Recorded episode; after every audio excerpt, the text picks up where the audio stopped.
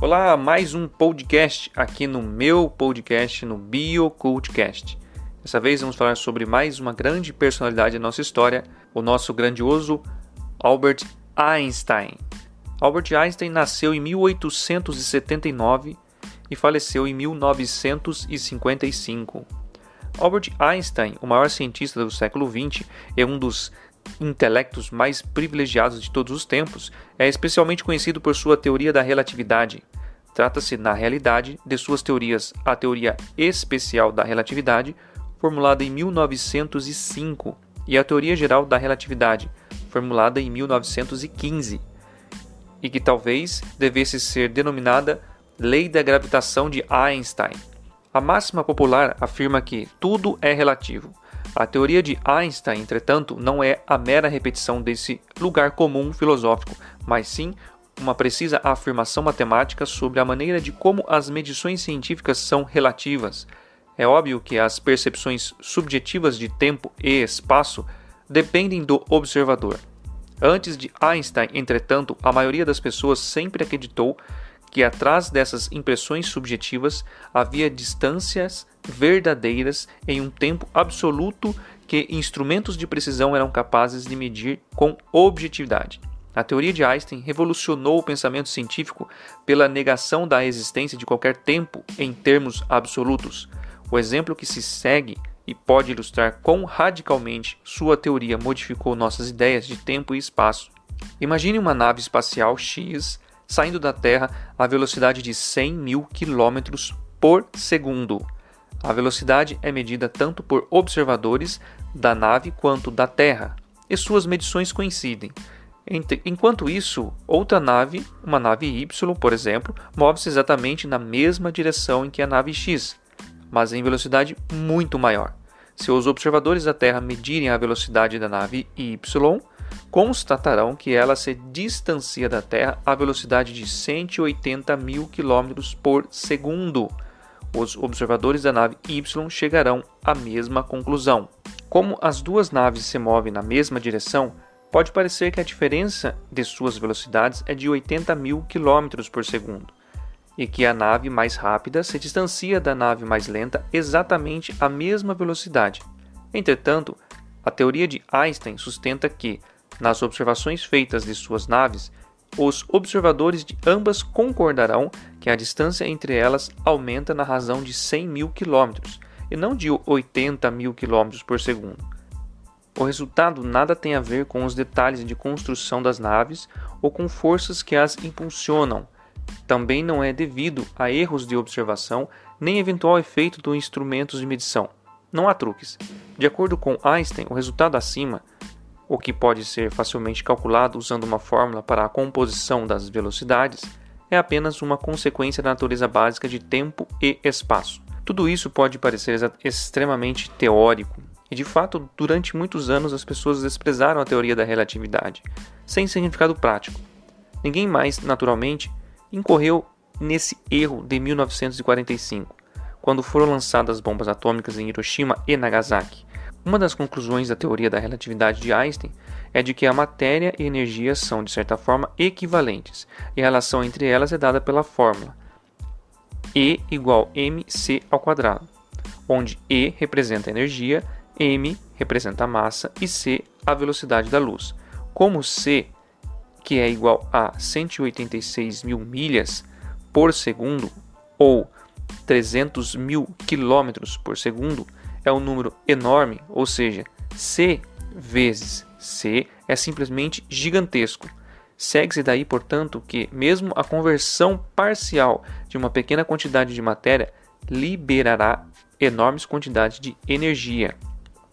Não se pode, obviamente, construir uma bomba atômica ou uma usina nuclear usando apenas a fórmula E igual a mc quadrado. Também deve ser lembrado que muitas outras pessoas tiveram relevante papel no desenvolvimento da energia atômica. A significância da construção de Einstein, entretanto, é incontestável. Além disso, foi sua carta para o presidente Roosevelt em 1939, mostrando a possibilidade de desenvolver armas atômicas e ressaltando a importância dos Estados Unidos desenvolverem essas armas antes dos alemães, que ajudou a lançar o projeto Manhattan. que levou ao desenvolvimento da primeira bomba atômica. A relatividade especial levantou calorosa controvérsia, mas um ponto foi consensual. Era a teoria científica de mais difícil percepção que jamais seria inventada. O equívoco foi geral. Entretanto, pois a teoria geral da relatividade de Einstein toma como ponto inicial a premissa de que os efeitos gravitacionais não são devidos às forças físicas, mas, no sentido normal da palavra, resultam, na verdade, da curvatura do próprio espaço uma ideia verdadeiramente extraordinária. Como medir a curvatura do espaço? O que de fato significa dizer que o espaço é curvo? Einstein não só propôs essa teoria, como a colocou em evidente forma matemática, que lhe permitia fazer previsões explícitas, bem como verificar sua hipótese. Observações subsequentes, sendo a mais famosa aquelas feitas durante os eclipses totais do Sol, invariavelmente confirmavam a correção das equações de Einstein. A teoria geral da relatividade é, sob muitos aspectos, diferente de todas as outras leis científicas. Em primeiro lugar, Einstein não a desenvolveu com base em cuidados e experimentos, mas sim fundamentando na simetria e na elegância matemática, em argumentos racionais como os filósofos gregos e os sábios medievais haviam tentado. Agindo assim, seguiu em oposição à visão básica e empírica da ciência moderna.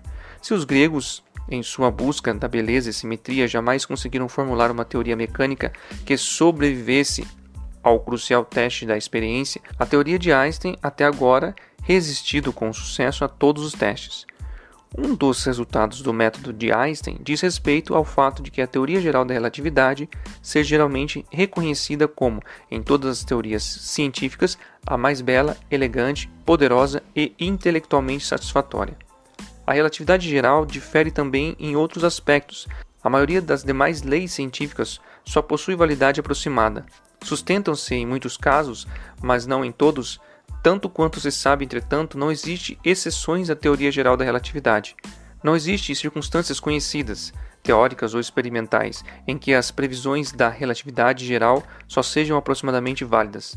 Experiências futuras talvez possam prejudicar sua perfeita reputação. Até agora, entretanto, a teoria geral da relatividade, entre todas as que qualquer cientista já tenha elaborado, continua sendo a abordagem mais próxima da verdade definitiva. Apesar de Einstein ser mais conhecido por suas teorias da relatividade, de qualquer modo, suas outras conquistas científicas lhe teriam garantido renome como cientista.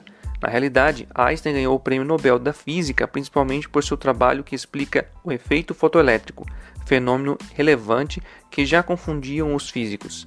Neste trabalho, ele postulava a existência de fótons ou partículas de luz como há muito já estivesse estabelecido, mediante experiências relativas à interferência que a luz se opõe de ondas eletromagnéticas, e como se considerasse óbvio o fato de que ondas e partículas fossem conceitos conflitantes. A hipótese de Einstein representou quebra radical e paradoxal com a teoria clássica.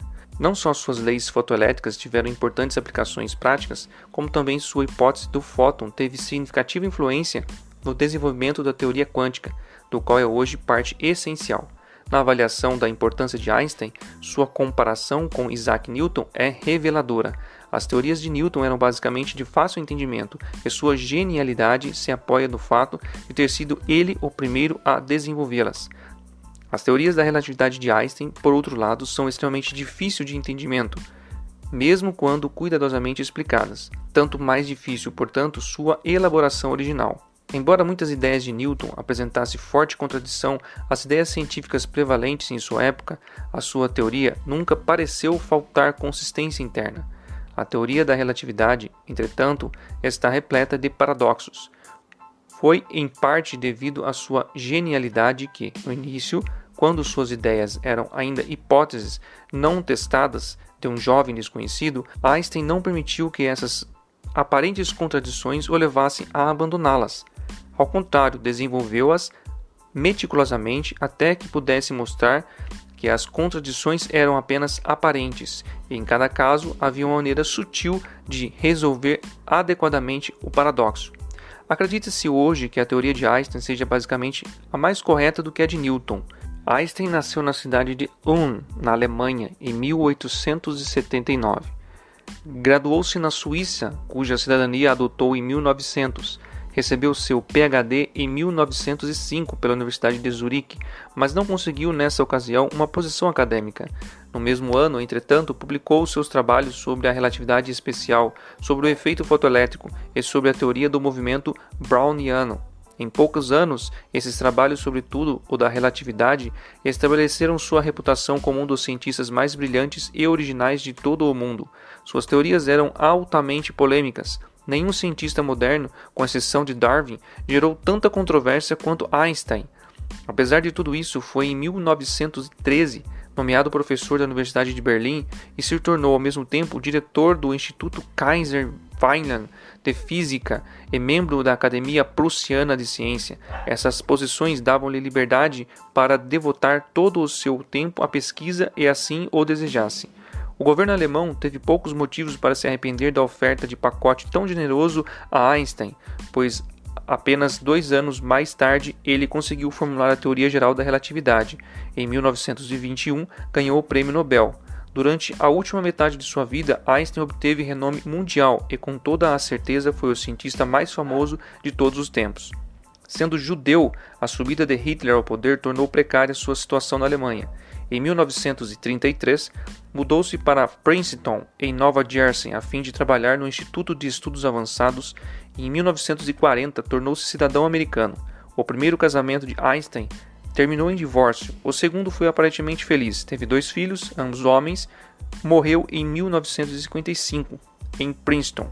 Einstein sempre se interessou pelo universo humano à sua volta e com frequência expressava suas opiniões sobre temas políticos.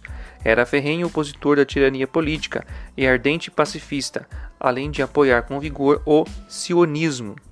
Com relação à maneira de vestir e às convenções sociais, era um individualista típico, possuía fino senso de humor, modéstia natural e algum talento como violinista. A inscrição na lápide de Newton poderia ser aplicada com mais propriedade a Einstein, que os mortais se aleguem por tal ornamento da raça humana ter existido.